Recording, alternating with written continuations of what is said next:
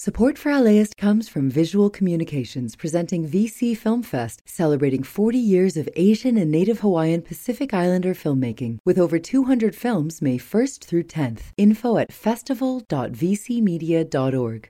This is about take 12 of this rant. I'm trying to keep it short so that we can get to the to the good stuff, but the point of this rant is that I hate cultural gatekeepers. I hate the kinds of people who are responsible for there being labels at the bookstore that say literature and fiction. Come on. Dickens was fiction back in the day. He was popular, and now he's literature. Cultural gatekeepers, they want to establish this kind of canon. They want to show off their knowledge. Uh, they want to promote what they think is good. And they have forgotten that every generation thinks that the next generation's art is crap. That Beethoven, he was an upstart. Picasso, what does he know? Blah, blah, blah. You know, uh, that rap, that's not music. Instead, they should just say, I don't like it, but here, listen to it, see what you think. But I don't think they're secure enough to do that. There are rare exceptions, and Alex Ross is one of those exceptions. He's the music writer for The New Yorker. And uh, about half the time when I read an Alex Ross article about some kind of music, about half the time I wind up buying one or two of the pieces of music that he's writing about. And about half the time I like it, and half the time I don't, but my mind has been opened. It makes me think. Alex Ross was on Off Ramp a number of times, and back in 2016, we had one of my favorite conversations, and it was all about John Williams, who's another person who, you know, people think his music is just overly commercial or whatever. But no, turns out it's actually good, and it's been voted good by the people who listen to it, which is a, good enough for me. So let's dip into the off ramp archive. This is from February of 2016, and uh, John Williams, I think, was just about to get an Oscar for some music he'd written for you know, one of the nine million films that he scored. Alex Ross, welcome back to Off Ramp. Thanks, John. Good to be here. When did he start composing for films? He started all the way back in the 1960s, even the sort of late 1950s, I think. And so it's this extraordinary career. And the particular moment John Williams really became a, a singular force was in the 1970s when he started these relationships with Steven Spielberg. You're going to need a bigger boat and George Lucas. And historically, it was very important what he did at that point because traditional film scoring was somewhat on the decline. You know, in the late 60s, with Easy Rider and, and The Graduate, um, the philosophy had developed that, you know, instead of commissioning a score that would, you know, blanket the, the movie from beginning to end, we would be leaning on pop songs to convey moods and, and establish location and feeling and all of that. And, you know, there's also Stanley Kubrick's remarkable gesture with 2001 of, of using, you know, entirely pre-existing recordings of, of classical works. For the business of film scoring, you know, not only for the composers themselves, but for those hundreds of wonderful musicians around Southern California who yeah. have careers, you know, largely based around playing in film orchestras. There was an atmosphere that, you know, of trepidation uh, that you know, all this might be going away. And, and John Williams stepped in and unleashed the full resources of the symphony orchestra and almost single handedly revitalizing the business of film scoring and making it seem essential again.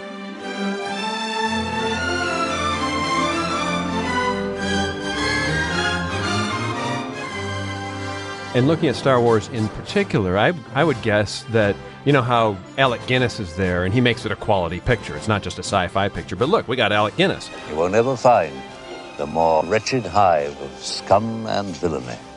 I would guess George Lucas wanted somebody to give it classical film oomph. Yeah, yeah. To, to put that seal of approval on it. Not, this isn't just a sci-fi picture. Look, we have a classical score. This is a real picture that yeah, you need to take seriously. Yeah, and you know his initial instinct apparently was to use pre-existing recordings Lucas Kubrick had done. Yes, and Spielberg, who had worked with him on Jaws, told Lucas talk to John Williams. And John Williams came in and, you know, as the story is told, made the case for a new score in place of pre existing recordings. And Lucas had Gustav Holst and William Walton and, and actually uh, Erich Wolfgang Korngold. Uh, Williams said, I can do all of that with freshly composed music. And, you know, the sense was it's going to have more impact if it's brand new, if it's if it's music that no one has heard before. But paying homage to those styles of the late 19th and early 20th century, which were going to give, you know, what was ostensibly a, a kind of kids sci-fi adventure heft. You know, with Star Wars, suddenly with the, the famous main title theme, we were back in the language of the 30s and 40s, classic Hollywood, can you walk us through what's happening in those in those opening notes? Uh, ba, ba, ba, ba, ba, ba, ba, ba, ba, ba. It's actually very intricate and complicated music when you really sort of look into how it works. You know, everyone can hum that main trumpet tune, but in terms of everything that surrounds it and, and how it plays out in the orchestra, there is a lot of other activities swirling around there. And in the, the fanfares that you hear right before uh, the theme is unleashed.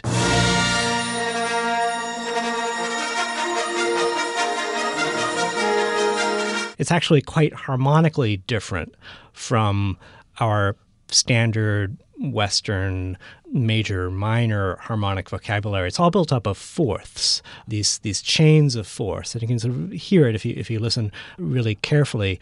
Bum bum bum bum bum bum bum bum. Those are fourths. Sorry for my poor intonation. Um, and and so those are kind of you know as the theme unfolds, those are swirling around in the background. Uh, there's also something rhythmically tricky that happens. You know, a lot of people if if they're gonna you know hum the Star Wars theme, they're going to hum something like this. Bum bum bum bum. But that's not it. It goes ba ba ba bum bum ba ba bum bum ba ba bum bum. And if you hear the you know those first two notes are equal values. Ba ba ba bum bum. But then after that, as the, as the pattern repeats, ba ba ba bum bum ba ba ba. So it's two beats and then one beat, two beats and then one beat.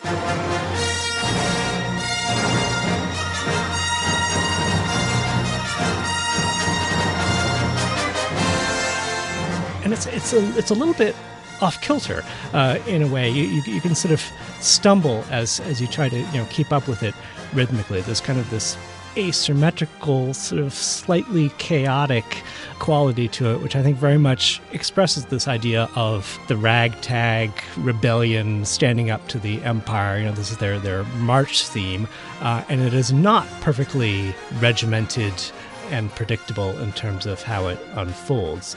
We got to take a break here, but coming up, I will ask Alex Ross Is John Williams just a big old copycat?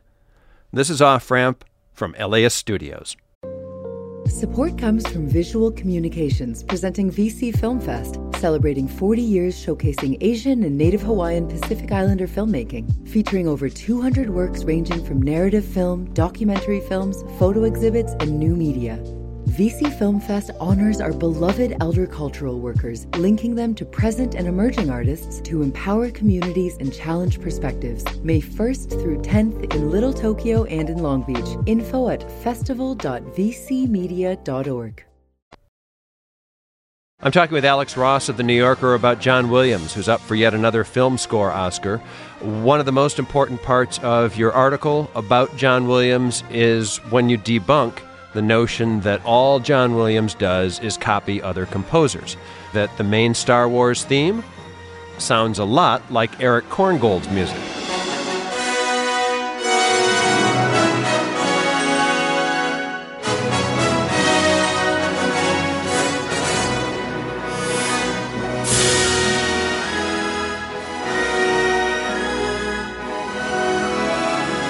And how this part of the Star Wars score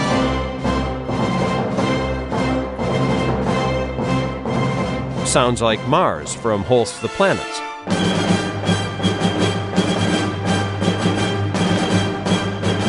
And as you write in The New Yorker, the Tatooine Desert in Star Wars is a dead ringer for the steps of Stravinsky's The Rite of Spring. Yeah, I mean, this has followed him around for years and years, uh, and I think rather unfairly. I mean, there's certainly some moments in the Star Wars score where the resemblance is really close. And, you know, film composers, when they're working in this you know really limited span of time, uh, sort of the you know last stage of the project. You know, there's some shortcuts uh, you can take, and and you know if your director says, you know, I want something that you know sounds like Korngold here, uh, you know, you you you take the kernel of a kind of Korngold idea and then add your own thing to it. But Williams, he always reinvents the models that you that you can sometimes hear very clearly. You know, Brahms. Uh, someone once asked Brahms about how much the, the big theme in the final movement of his first symphony uh, resembled Beethoven's Ode to Joy, and Brahms's response was, "Any ass can hear that." You also argue, however, that he, as he's become more bankable, he's become much more predictable, not as not as uh, exciting as he was when you first started listening to his film scores. You know, certainly, you know, since the the mid '70s, he has become such a kind of he's got to do John Williams colossus. You know, and yeah, people just give give me more of that John Williams stuff, and and it's a particular uh, style that he adopted in that period that people want to hear more of because he can do. You know, it's you know really runs the gamut and can employ a, a, a, much more dissonant sort of modernistic vocabulary, and he also does you know jazz so well. But but they want to hear those big romantic gestures, and, and that's what people ask him to do over and over again. Alex, great to see you again. Thanks so much, John. Always a pleasure to be here. I taped that conversation with Alex Ross back in February of 2016. This is Off Ramp from LAist Studios. I'm John Rabe. Thank you so much for listening. Please subscribe, leave a comment, leave a rating, tell your friends, put it on Facebook. It all helps to support Off Ramp and it helps to get the word out about all the great stuff that's happening in the world around you. I'll talk to you next week on the Off Ramp. This program is made possible in part by the Corporation for Public Broadcasting, a private corporation funded by the American people.